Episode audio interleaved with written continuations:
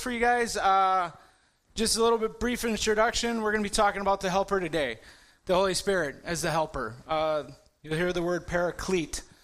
Um, and uh, so uh, we're going to go into John. We're going to start in John chapter 14.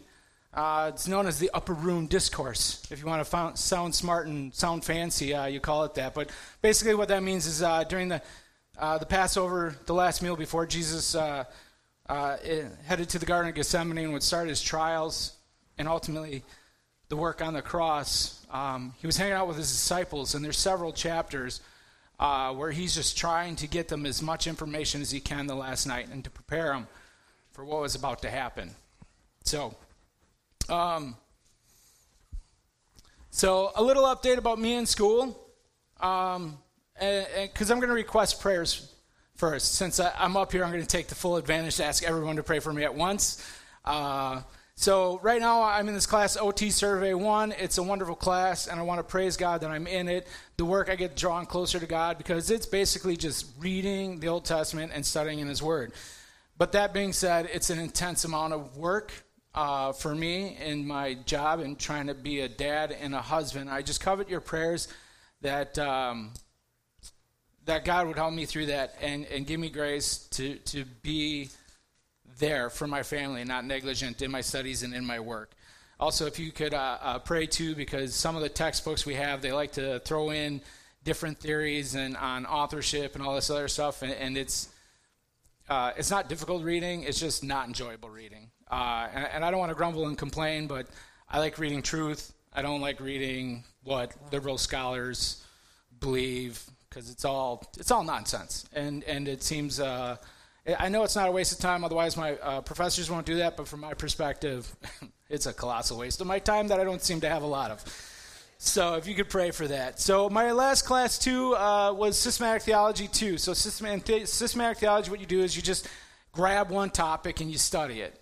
So in, in systematic theology too, we, we grab three topics: Christology, where we speak about Christ, who He is, what his work is, about the second, his second coming, and, and everything about Jesus, his pre incarnate Christ in the Old Testament, what it means for him to be part of the Trinity. And then we talked about, of course, soteriology, salvation, and, and what it meant for him when he died on the cross, and what salvation is, and what you have to believe, right? I love all those questions. And you can always answer them with this What did the thief on the cross do? Right? Just remember that. He's a great answer for it all. And, um, because he didn't do anything. He just asked. Just asked. And then, uh, then we got into, of course, salvation in Christ. You're going to talk about pneumatology and the Holy Spirit. And so that's uh, that's where we're going to go today. Is from my, my my time that I spent in class, learning, reading all the books and, and the research that I was doing on the Holy Spirit. So um, I'm about to go into prayer.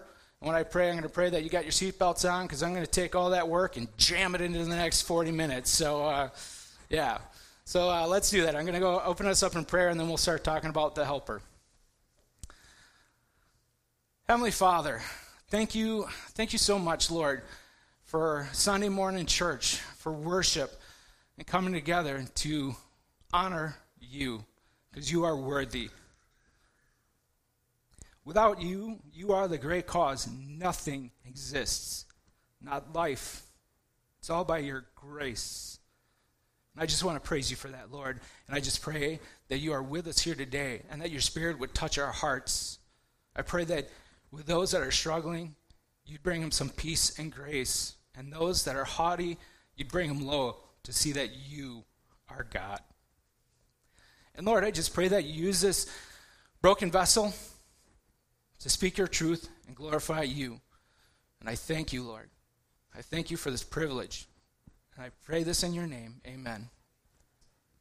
So, the helper. First, I want to talk about misconceptions. Before I want to get into what the Holy Spirit is and how he works, I want to talk about misconceptions, right? So, um, one of the misconceptions about it, it, like how what does the Holy Spirit do in our life, right? So we're going to talk about some of those things that we're supposed to talk about, being like walking with the Holy Spirit and being filled by the Holy Spirit and what those mean. And one of the neat things that is always kind of fun, and I know I struggled with this when I first got saved, you're saved by grace, right? And once you get saved by grace, it's time to clean up the act, right? We don't get cleaned up before we come to Christ. We can't do that. That's the gospel. We're sinners. And because of our sin, wages of sin is death. We deserve hell. We can't attain heaven on our own because we are not holy. We are not righteous. If you're trying to earn heaven by your own good works, compare them to God, and you find out that your righteousness gets an F minus. It's no good. It's not good enough. You can't get to heaven. That's why you have to have faith in Christ and what he did on the cross. For he bled and died for your sins. He was buried and he was resurrected again. And then when that resurrection happened, that was God the Father accepting his sacrifice for your sins that you may have heaven. And all you got to do is accept that gift. It's a free gift, free gift from the Father. His son was he died for you so you could have heaven. And you're saved by grace, right? We, Ephesians 2 8 and 9, we all know it very well. You're saved by grace through faith, not of yourself, but the gift of God. So somehow, though, we get saved by grace and we try to get sanctified by law. Because it is written, Be holy, for I am holy. 1 Peter 1 16, Peter says that. God is holy and you should be holy. I struggled greatly with that verse because I knew I wasn't holy and I was trying to be holy and I I still can't be holy. I got kids that'll gladly testify. Not my daughters, they're perfect. but it's like, what does that mean, right? So obviously, we got to be sanctified by grace. It's still by the work of the Spirit in us. But how does that look? What does that look like, right? So I, I like this one let go and let God. Does anybody hear that? When you hear that, do you get like your radar going on, your rubbish radar going on, going, hmm, that doesn't sound right? How many of you think, how many, I think of yourself too, do you actually think let go and let God? That's, uh, that is right. Because that's a fun thing too, because let go and let God is this weird ambiguous thing that means different things for different people. So like if you're a guy and you're struggling with pornography, let go and let God, they ain't going to help you. They ain't going to help you with that, right? Uh, Adrian Rogers, I love, I love listening to Adrian Rogers, and he's preaching back in the 80s, and he talked about the three A's of pornography back then. You know, affordability, availability, and uh, uh, anonymous. Uh, that's the last one. I almost forgot it. it. It's everywhere. It's free, and you can do it without anybody knowing it, right? And, and so, if you're going to let go and let God, you're going to find yourself failing a lot. But then also, people will talk about it like when you're dealing with resentment and bitterness. You got to sometimes let that go and let God do the healing. In that context, I can kind of see it. I kind of get it, right? So if you hear somebody talking about letting go, letting God, uh, um, I would ask them, what do they mean by that? Right? Let them start talking about what they believe. Uh, sometimes I think what we do is uh, when we hear some some theology that we're like, mm, that doesn't quite sound right. I know I got this resting face where I start to get this inquisitive look, and a lot of times I'm told that my face has this. You look. St- I'm calling the person stupid with my face, and I'm not trying to. You know, I'm just trying to understand what you're saying and uh, I don't even know if you really know what you're saying. And I'm not trying to say that, but that's what my face says. But I want to know what they're saying, right? I, I want to know what they mean by let go and let God. Because even then, I would ask them if you're giving up bitterness and resentment or anger, it's, it's one of those like sometimes you got to repeatedly give it over to God and ask God for help. And you got to perish those thoughts that keep coming back in your mind. And even then, that is very active work. Controlling your mind and your emotions is very active work. And so um, the other misconception that comes in fun, um, um, and the dead in Christ will rise first. This is a punchline to a joke. So at one of my uh, previous jobs, when I was managing a Starbucks, uh, one of my employees uh, was very active in the uh, uh, apostolic church, and they believe in the sign gifts. And uh, so him and I would often have discussions about the sign gifts and, and what the purpose of them was and why they, you know, why they do them and some of the goofy stuff, the slaying in the spirit. Um, so yeah, next week when Pastor comes back, if somebody wants to come down and lay in the ground, let's do that for Pastor and really freak him out. And then we won't. Probably the last time I'm in the pulpit too. So, so. Uh, but yeah, so I'd ask him about that. And this is right back, I don't remember what year it was, but if you guys remember, there was somebody that, there was a church that had predicted the date for the rapture. And, and, and they said, the, the rapture is going to be on this date. And it actually made the news, and I was like, holy cow, the news is talking about the rapture. Um, and, and so, like, my friend looked at me, Ty, he looks at me, and he's like, you know, Rich, you get to go first. And I'm like, what do you mean? He's like, well, the Baptist, the dead in, in Christ rise first. I was like, oh, right? so, so I, and, I, and I think that kind of highlights some other truth, too, because we and if you believe in the sensation cessation of the, the, the sign gifts, um, you you want to avoid sometimes talking about the Holy Spirit because like sometimes you, you know it gets it gets really convoluted really fast because most people you're either for gifts you're against gifts or, or I think most people kind of right in the middle like where they like I don't believe in sign gifts today but I'm not saying it's not possible because with God all things are possible and I think that's where a lot of people kind of walk, and we kind of avoid that conversation. Um, I'll have that conversation. I enjoy it. So uh, I, I, believe in the cessation of it. I believed it ended at the end of the uh, first century. They're uh, giving gifts to the apostles, and we don't have apostles today, and they were there to, to start the church, and we're established, and they're not needed anymore. Besides that, if you have the gift of healing, you should be in a hospital today. And if you're not, shame on you. I don't know why God gave you a gift just to keep to yourself. It's not to glorify you, it's to glorify Him. So, uh, let me get off that pulpit. So, but I, I, don't want I don't want us to make the mistake either where we're dead in Christ, where we're not enjoying the Holy Spirit. Right? That's the other I think mistake we make. So let's get to John chapter 14. Um, and look at it. So we're going to be looking at uh, what Jesus said. So Jesus in the upper discourse. Um, I'm going to go right to uh, verse 16, starting in chapter 14 of John. You want to open your Bibles with me.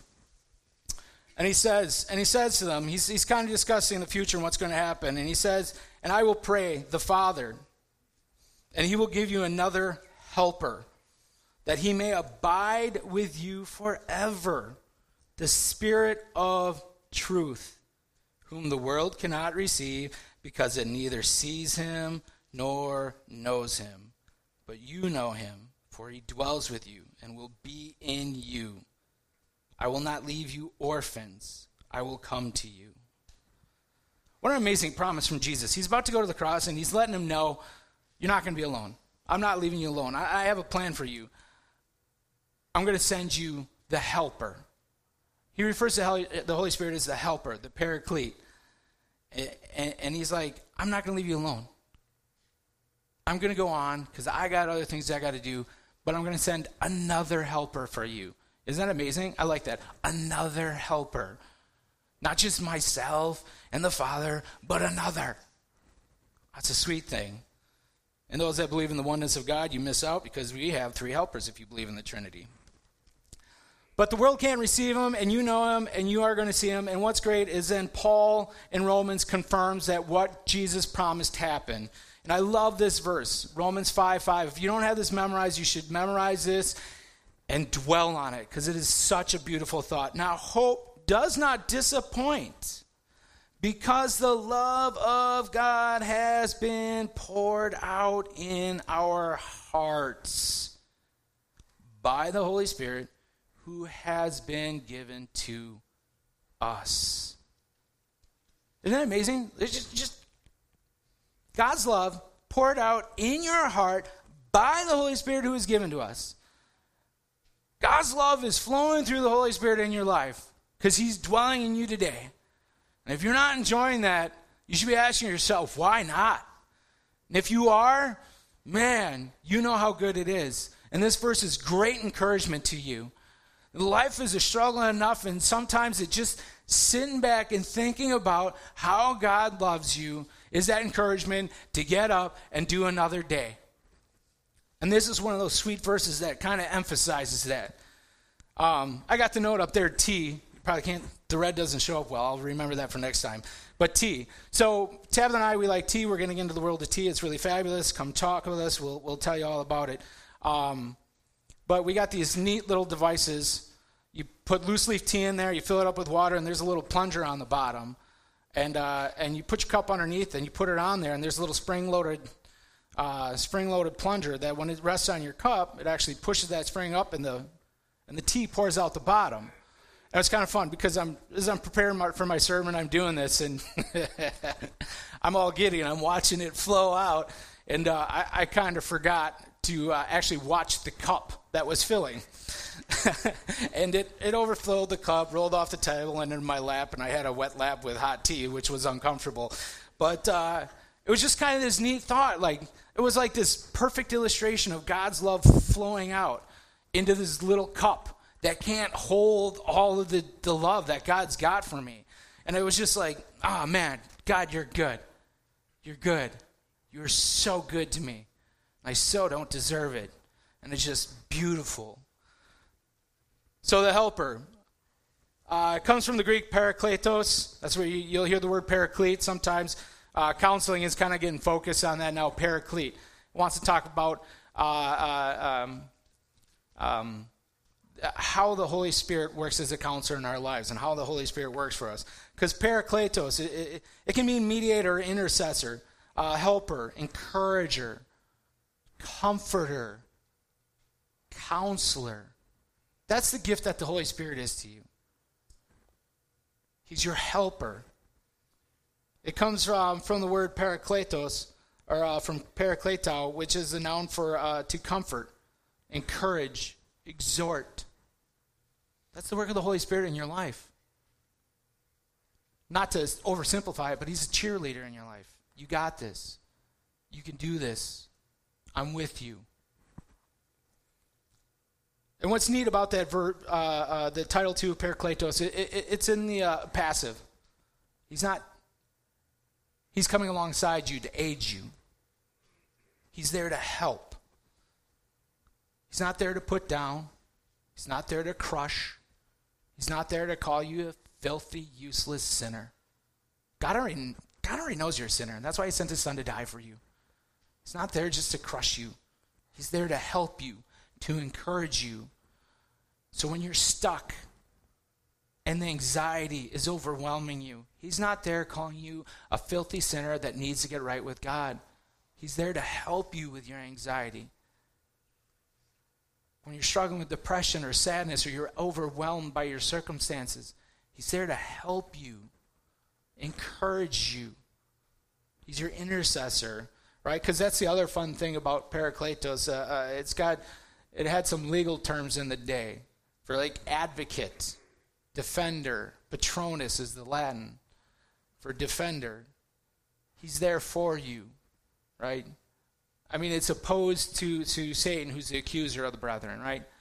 They're both, Satan and the Holy Spirit is both about God's holiness. Satan likes to accuse you and point how you don't measure up. He's the one that likes to make sure that you feel like a filthy, useless sinner. He's the accuser of the brethren. The Holy Spirit wants to protect God's holiness by helping you be holy, helping you maintain those commands that are in the Bible that are really hard and a struggle for you.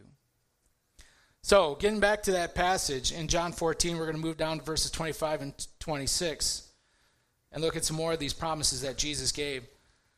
These things I have spoken to you while being present with you. But the Helper, the Holy Spirit, whom the Father will send in my name, he will teach you all things and bring to your remembrance all things that I have said to you.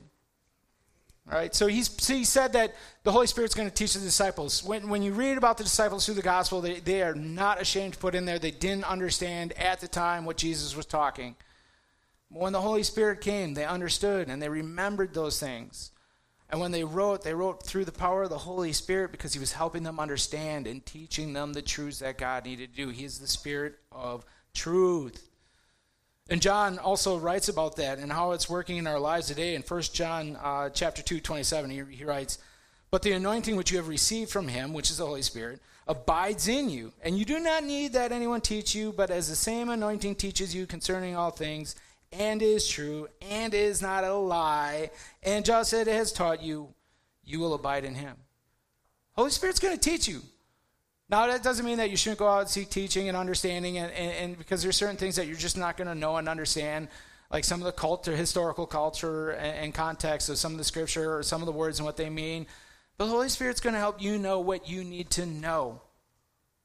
If you get into His Word, right? Because that's one of my other beautiful things about the Holy Spirit that is just amazing. And, it, and, I, and I don't know how many times I say it, and I won't stop saying it. The author of the scriptures resides right in here.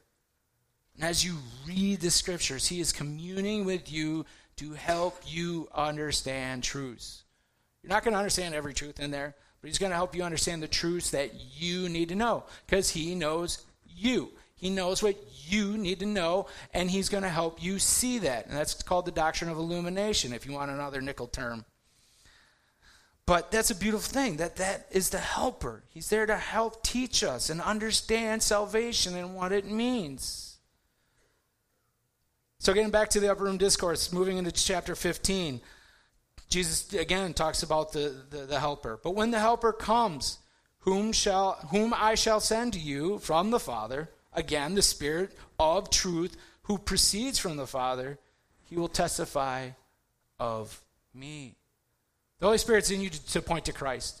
The Holy Spirit's main purpose is to point you to Christ and God.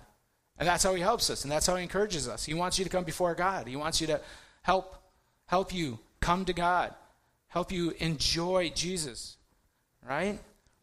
And so uh, he uh, he leads us in truth to God. I, I like how Paul says it in Romans. Romans chapter eight talks a lot about the power of the Spirit. For as many as are led by the Spirit of God, these are the sons of God. For you did not receive the spirit of bondage again to fear. You're not supposed to be fearing God in judgment. But you received the spirit of adoption, to whom we cry out, Abba, Father. God's no longer the wrathful God when you're saved. He's your Abba Father. And the Spirit of truth wants you to understand that. He wants you to come before God as your sweet heavenly Father, your Abba Father. And the Spirit Himself will bear witness with our spirit that we are children of God.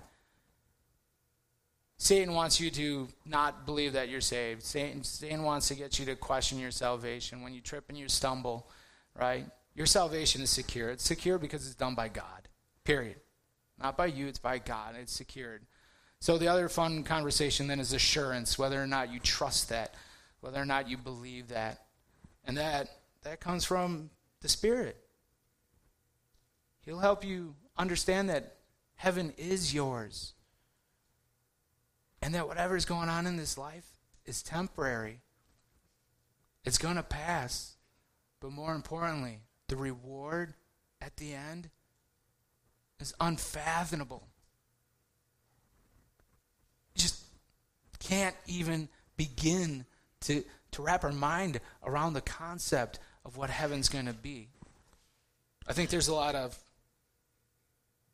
mis ideas about what heaven's going to be too. But yeah, so uh, and if we're uh, spirit children of God, children then heirs, heirs of God, and joint heirs with Christ, if indeed we suffer with Him, that we might also be glorified together. Isn't that amazing? We're going to be joint heirs with Christ. Christ has promised it all. It's all His. And we're going to be joint heirs. Just whatever you're struggling for, striving for in this life, whatever you're trying to attain, nothing in comparison to being an heir of Christ. So I don't, it, it's a simple choice. It really is. It, it's simple because, yeah, it's like uh, joint heir of Christ or this world that's going to get destroyed. Should be a pretty simple choice. Doesn't mean that it's not difficult, and us in our self destructive sin nature bodies won't choose this because that's going to happen. But then we got to get our eyes on the prize. So the helper. So we're going back to John in chapter 16. He says, uh, uh, Jesus says, Nevertheless, I tell you the truth. It is to your advantage that I go away. For if I do not go away, the helper will come, will not come to you.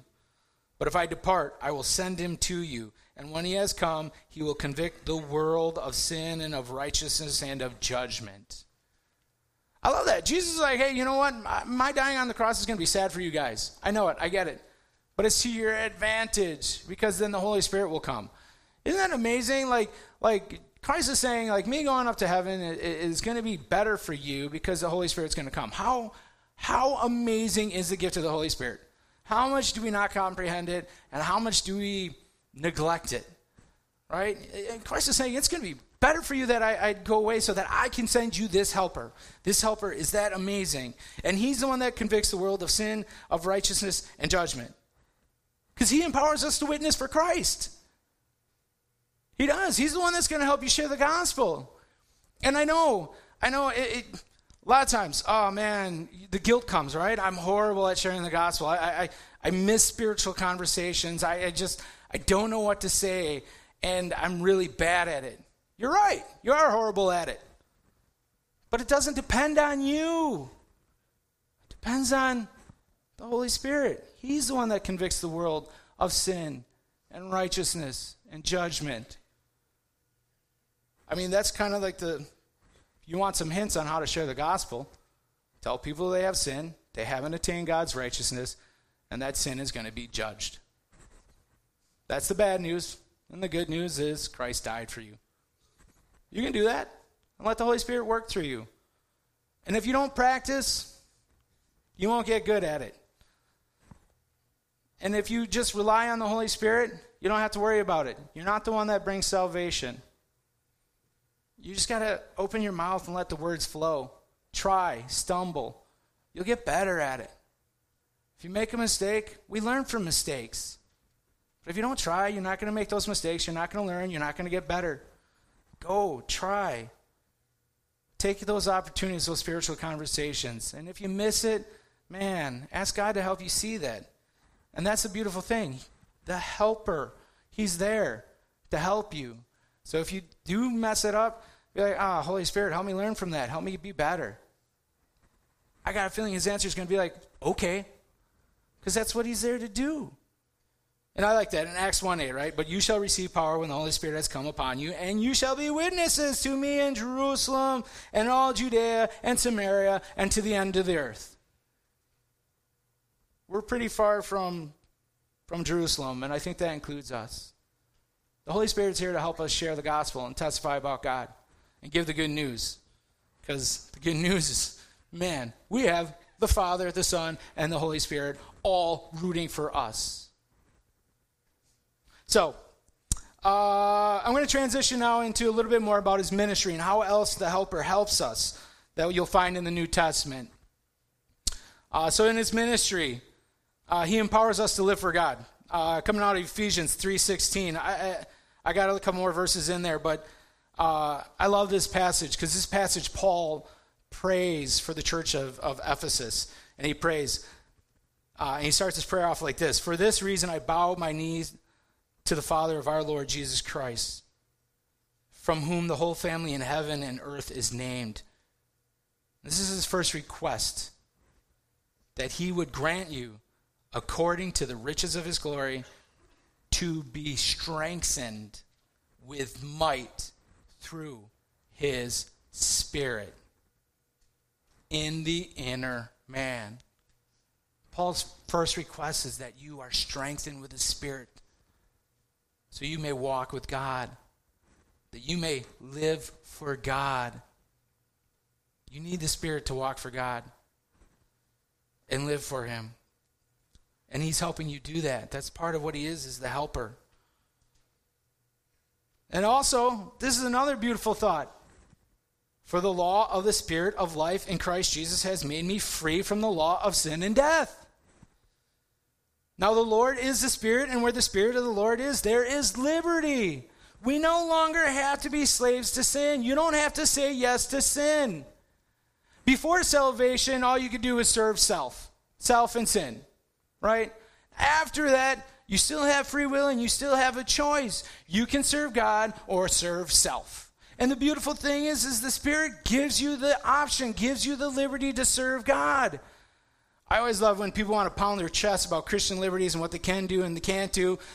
I always want to say, why don't you pound your chest about what you can do now that you're in Christ? You can share his gospel. You can read his word. You can come to church and worship him. You can come alongside other believers that are struggling and encourage them and love them. You can bring somebody a meal that's sick. You can bring somebody a meal who just had a kid. There's so much that you can do in all these liberties that the world can't do. The world can't share the gospel. They can't. That's our privilege. Our privilege. And you better understand that, that that's your privilege. Not, not your obligation. Not something that you have to do begrudgingly because if you don't, God won't love you. No. You get to be part of God's plan. And when you get to heaven, the only thing that's going to be there is not going to be your fancy house, not going to be your nice cars. Not that that's wrong having that stuff, but the only thing that's going to be there are the other people, the other people that you bring with you. So if you want heaven to be glorious, think about all those souls that you can bring with you.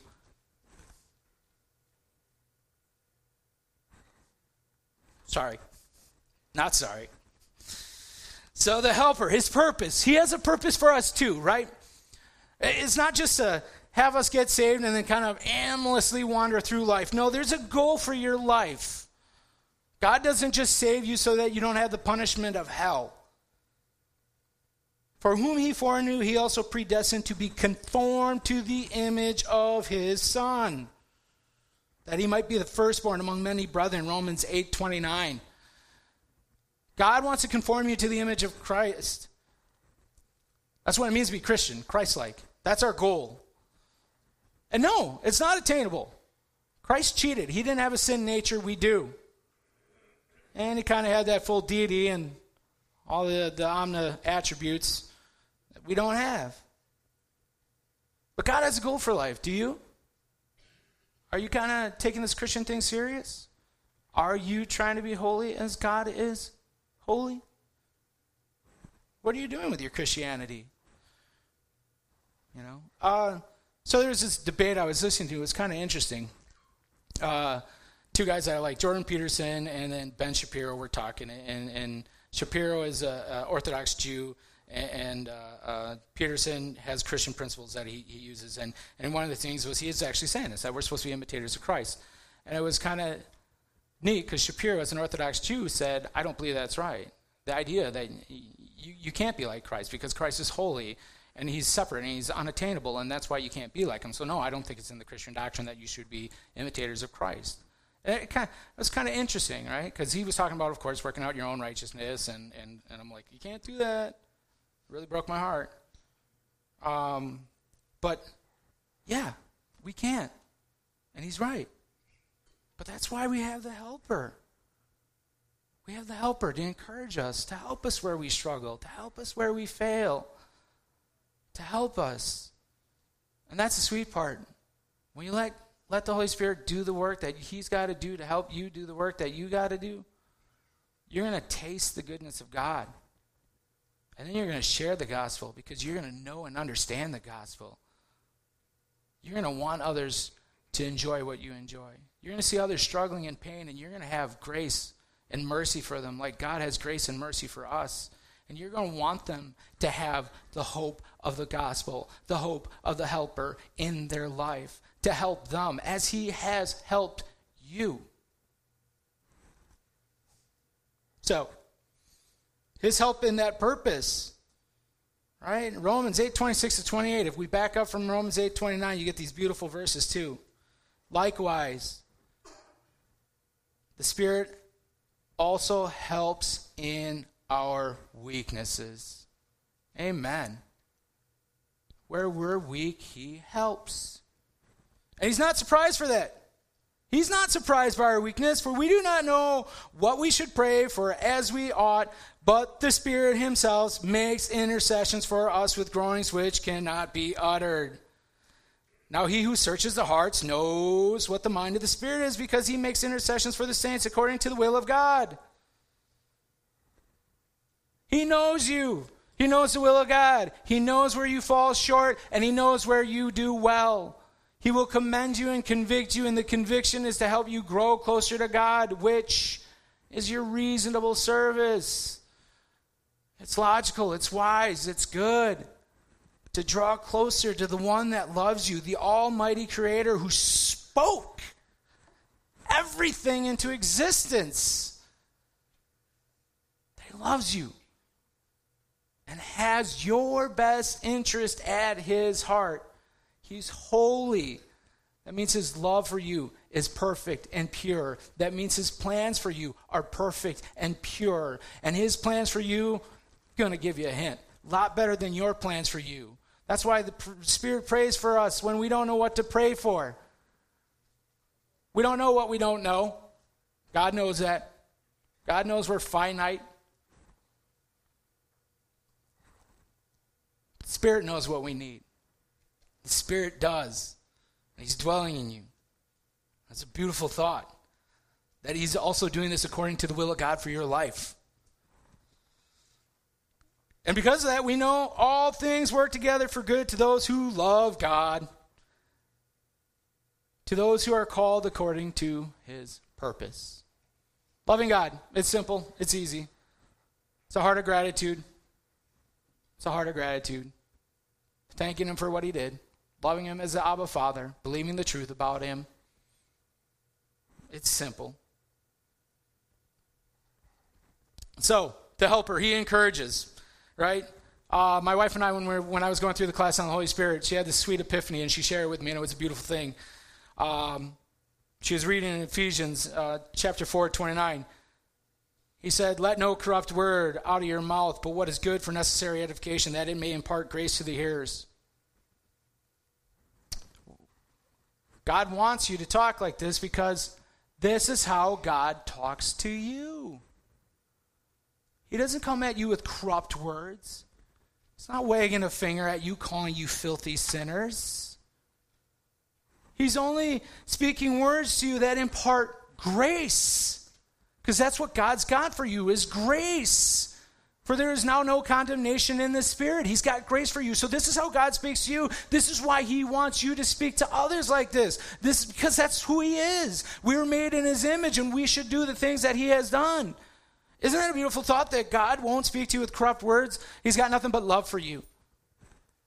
Even the people that want to blaspheme his name and do all the ugly things that they do, he still loves them. And he will still not speak to them with corrupt word.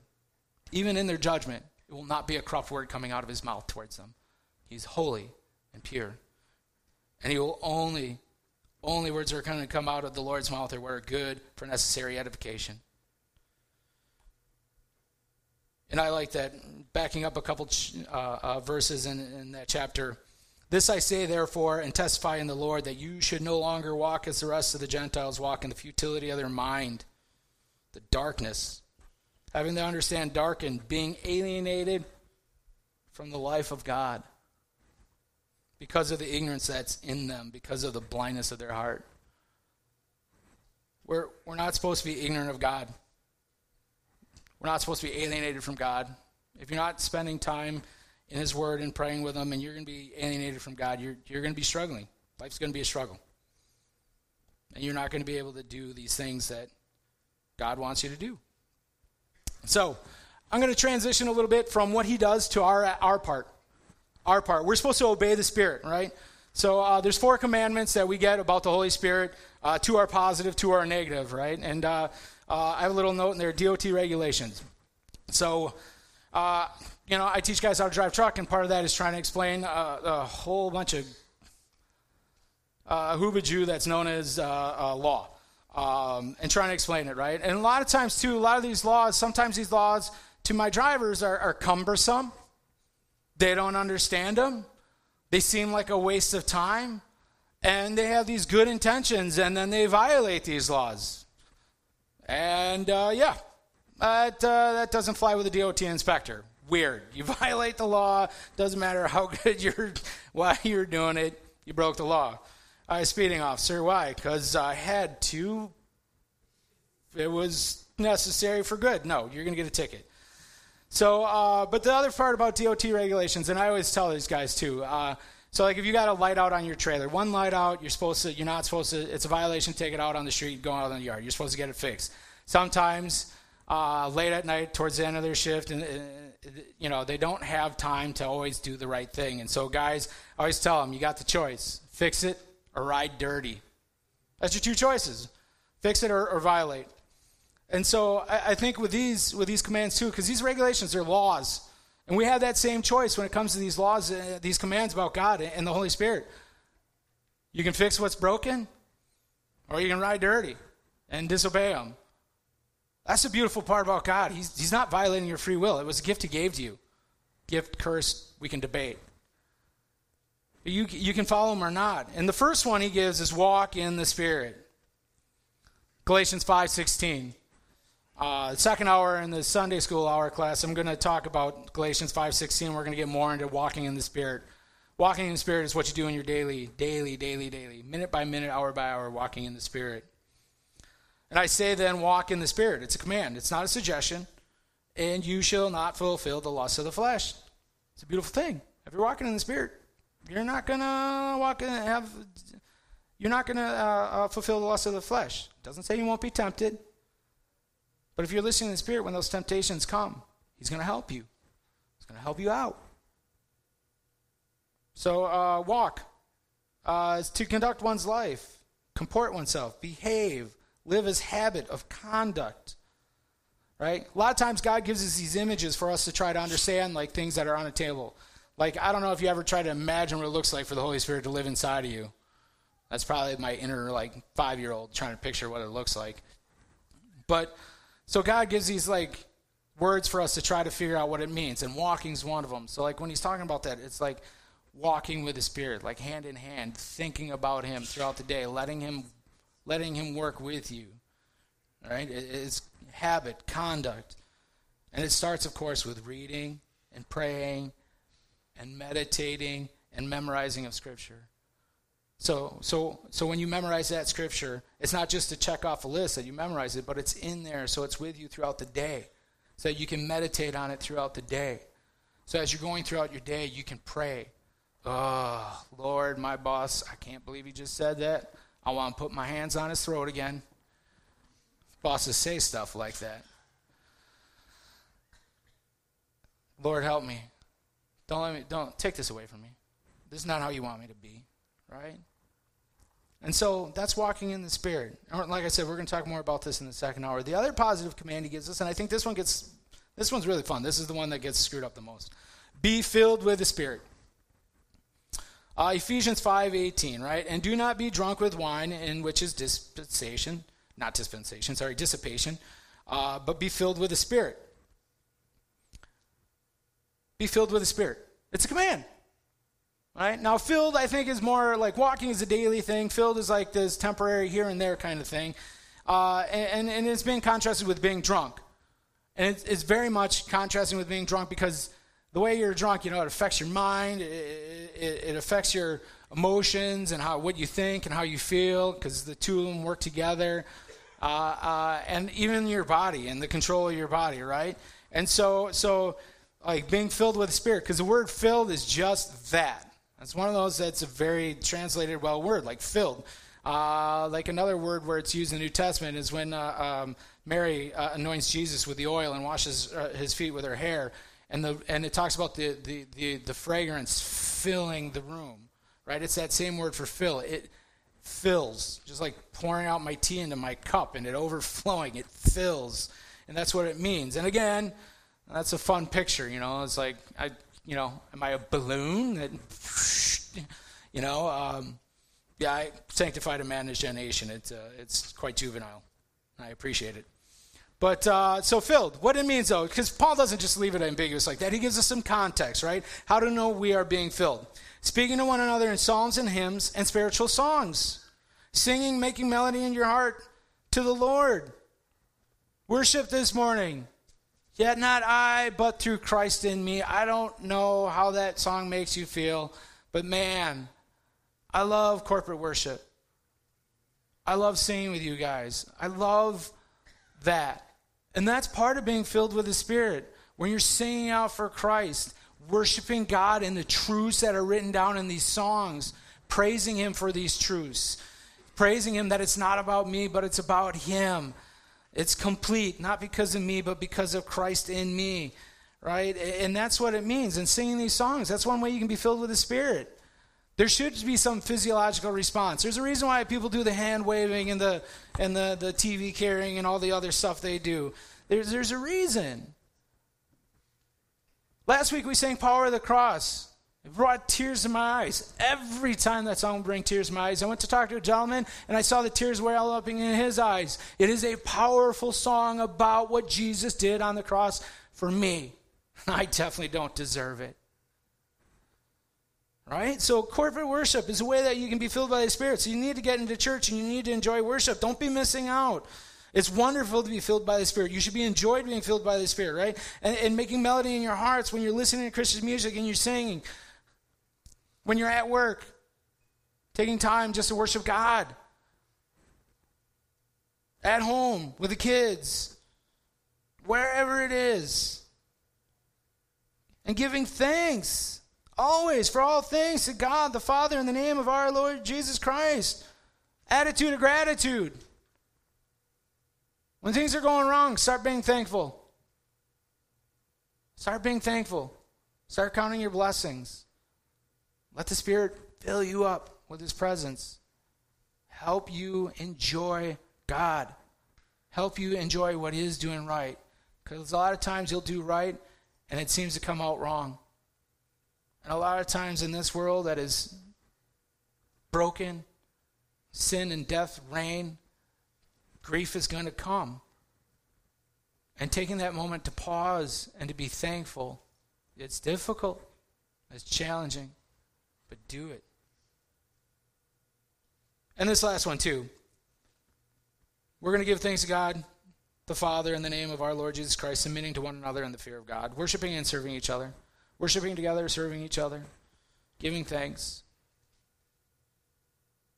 So it's if you haven't helped another brother or sister out when they're struggling, talk to somebody who has.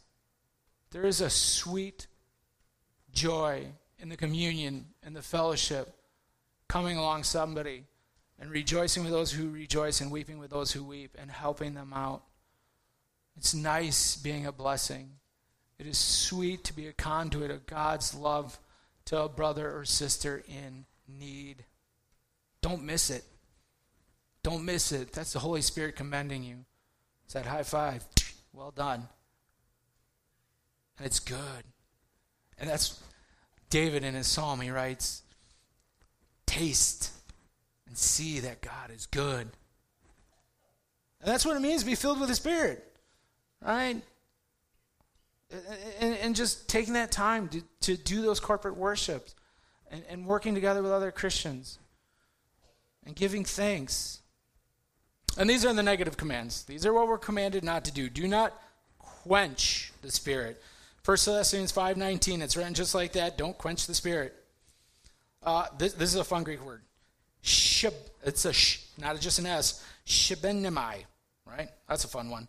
To cause an action, state, or, or faculty to cease, to function, or exist, to quench, put out, stifle, suppress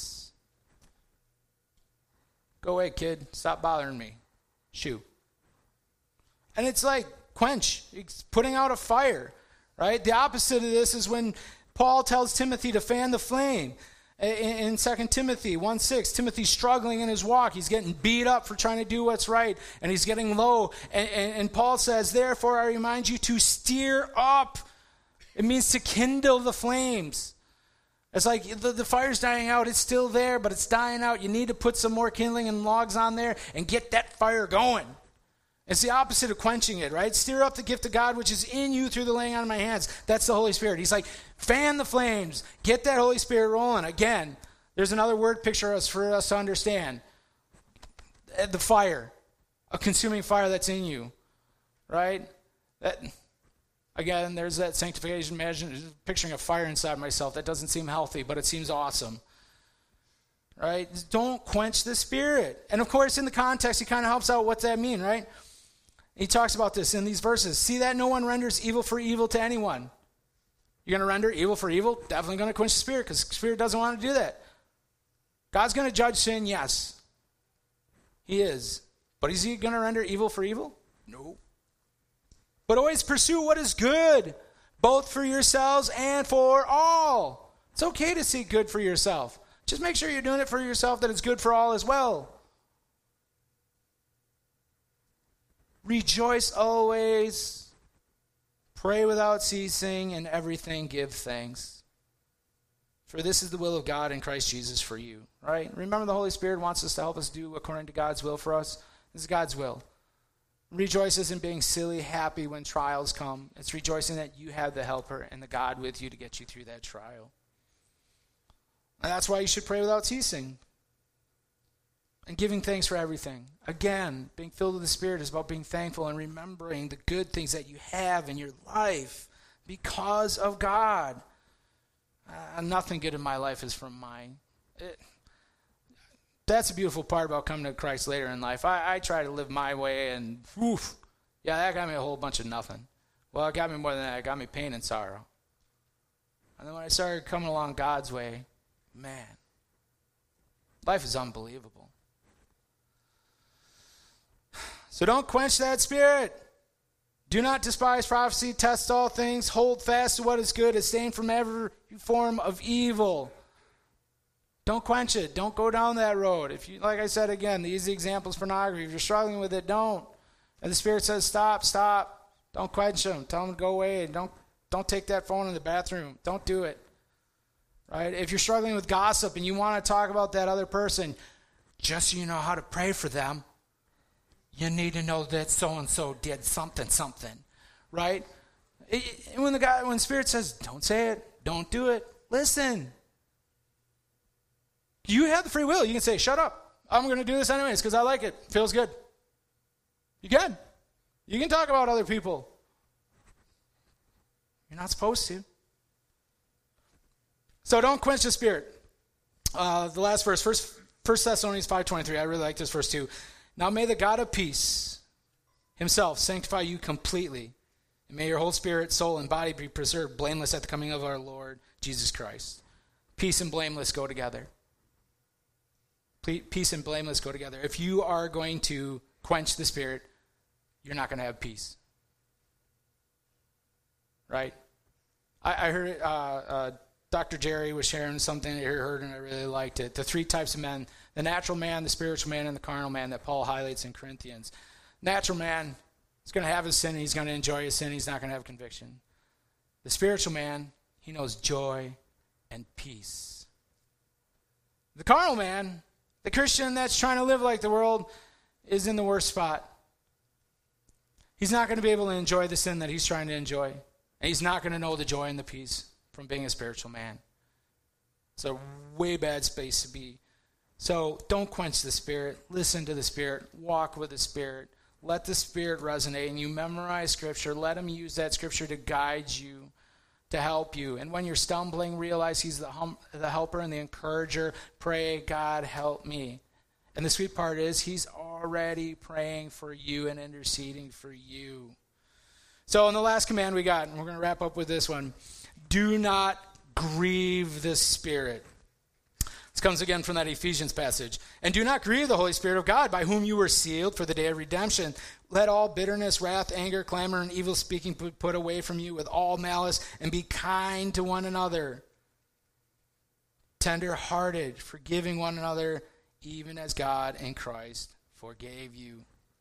Realize that. The main contrast when it comes to grieving the Holy Spirit put away the malice Put away the clamor, the anger, the wrath, especially when you're talking to other children of God, because that's not how God is going to talk to them. And that's not how God wants you to talk to each other. He wants you to be kind, tender hearted. He wants you to be forgiving as Christ was forgiving. And when you choose the latter, you're going to grieve the Spirit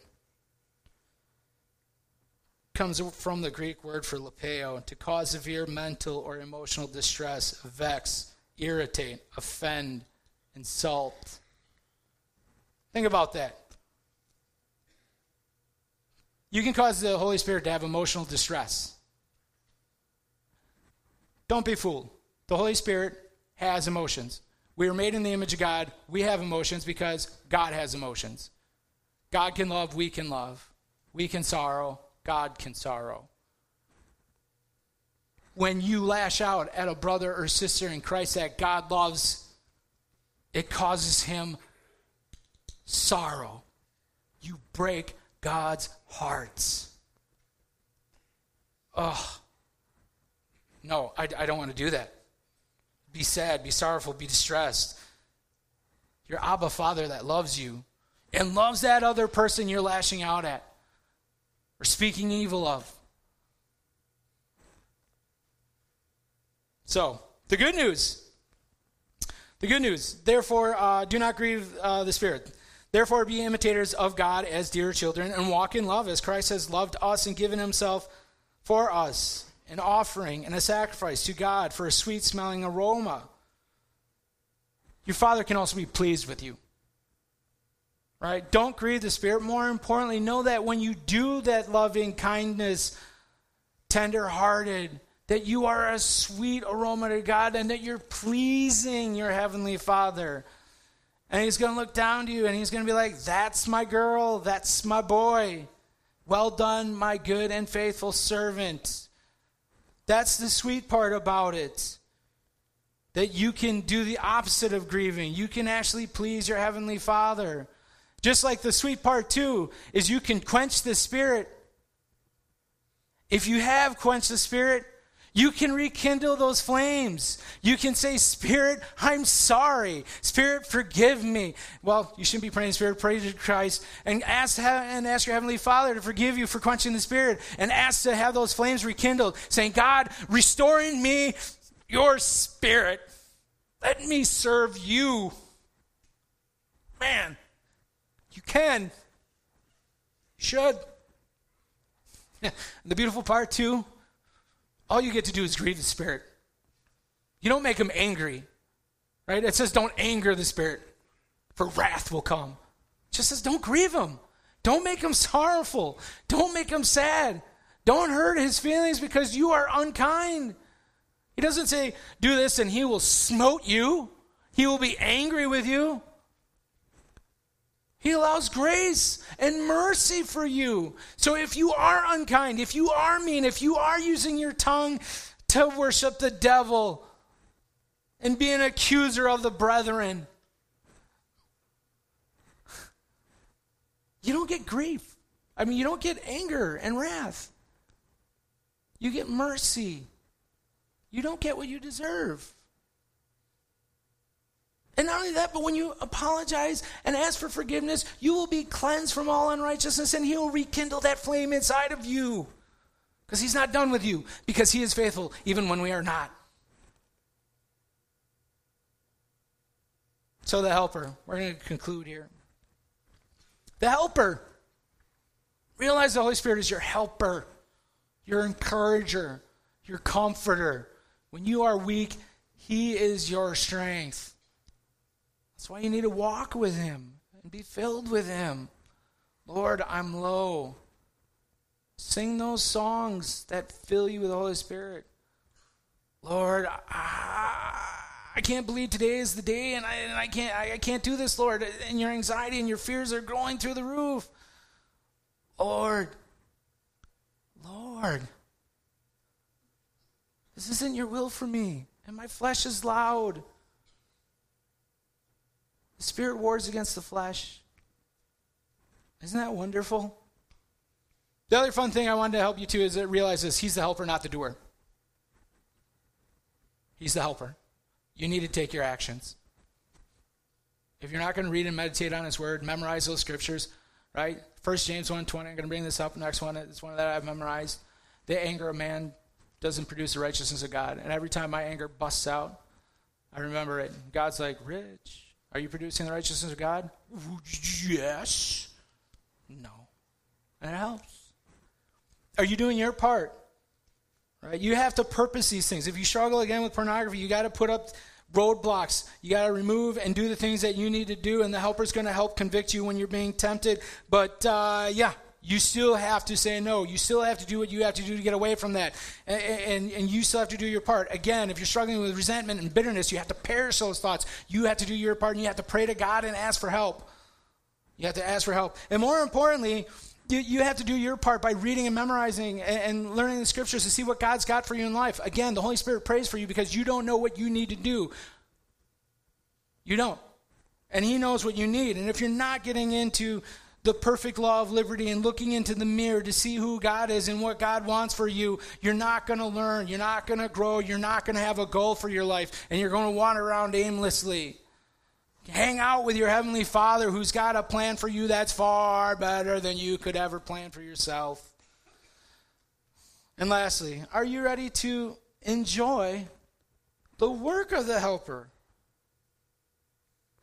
The comforter, the gift of God. It's a gift.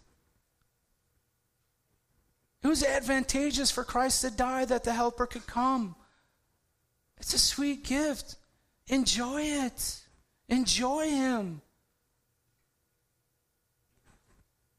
He's there for your good. He's there that you can walk this life. Enjoy him. He's good. So, I'm going to pray and close this in prayer. And I want you to think about that. I want you to think about those four commands. Have I been walking with the Spirit? Have I been grieving the Spirit? Have I quenched the Spirit? Do I enjoy being filled with the Spirit? So, as I lead us in prayer, I want you to ask those questions of yourself. See where you are. Am I enjoying the Spirit in my life? If not, ask God, help me enjoy you. That's, that's, that's what we're here for to glorify and enjoy God, and you're going to glorify God by enjoying Him, and you're going to share the gospel because it's good news because you're going to enjoy God. Let's pray. Heavenly Father, oh, sweet Heavenly Father, we thank you so much for the gift of the Holy Spirit. And Lord, I just pray that you work in our hearts to understand His ministry in our life. Oh, there's so much more that He does for us. And Lord, I just pray that uh, today you work in our hearts. You help us answer those questions. Help us be honest with ourselves, Lord, because man, oh man, it is easy to say, yeah, yeah, no, I'm fine. I, I, I'm good with God. But I want you to help us look into our own hearts and help us see where we are and where we aren't, where we need to grow and how we can grow closer to you, and more importantly, enjoy you more and be a more of a blessing and love others as you have loved. And Lord, I just again thank you. I thank you for your son and his death on the cross. And I just pray that anyone that hasn't come to accept your son as a personal savior would do so today, and that you would send them the mighty gift of your Holy Spirit to dwell in their lives, so that they may come to know you more, for you are good. And I pray this in your son's wonderful name.